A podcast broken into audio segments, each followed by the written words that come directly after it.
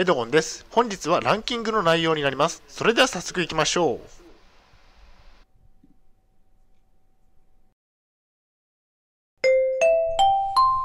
はい、H キャップチャンネルにようこそ。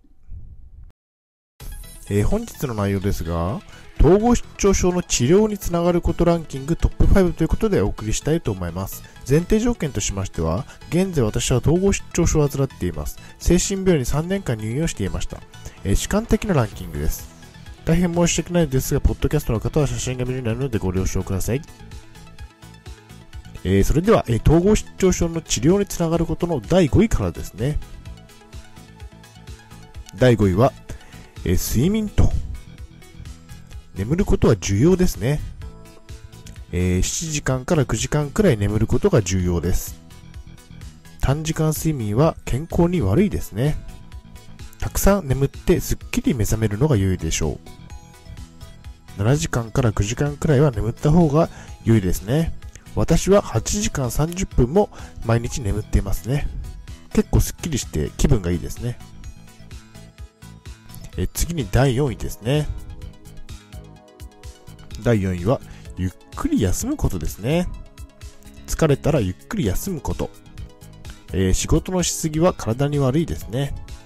えー仕事を休む勇気も必要です。ゆっくり自分の時間を過ごしましょう。えー仕事のしすぎは体に悪いですね。働きすぎたなと感じたら、ゆっくり休みましょう。仕事を休むと、休むことも時には重要ですね。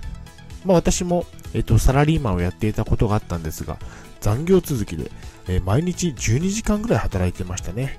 まあ地獄、地獄だったと言ったところですね。えー次に第3位ですね。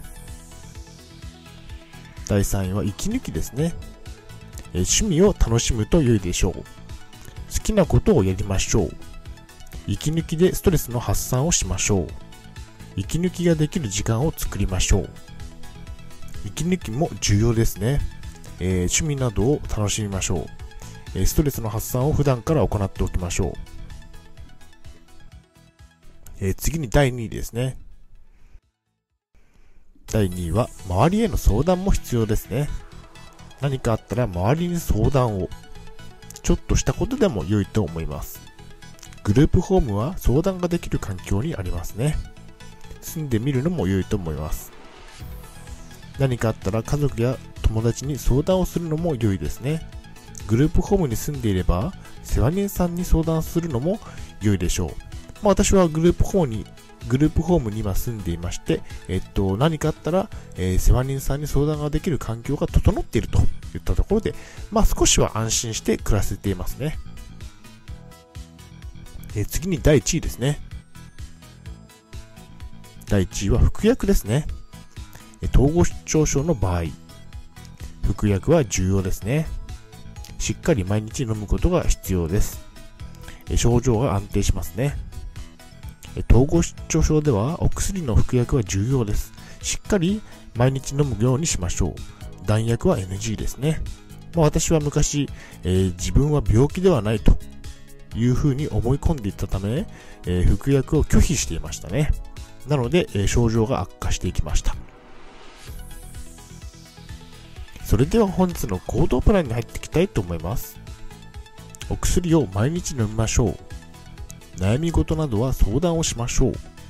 趣味を楽しみましょう。統合失調症とは上手に付き合っていくことが重要です。ストレスは溜めすぎないようにしましょう。それでは本日の振り返りに入っていきたいと思います。本日は統合失調症の治療につながることランキングトップ5ということでお送りしました。第5位は睡眠。第4位はゆっくり休むこと。第3位は息抜き。第2位は周りへの相談。第1位は服薬でした。はい、最後に終わりにです。最後までご覧いただきありがとうございます。ブログ h キャップを4年間運営しています。Twitter もやってます。チャンネル登録、いいねボタンを押していただけると嬉しいです。また次の動画、ポッドキャストをお会いしましょう。病気の方は無理をなさらずお過ごしください。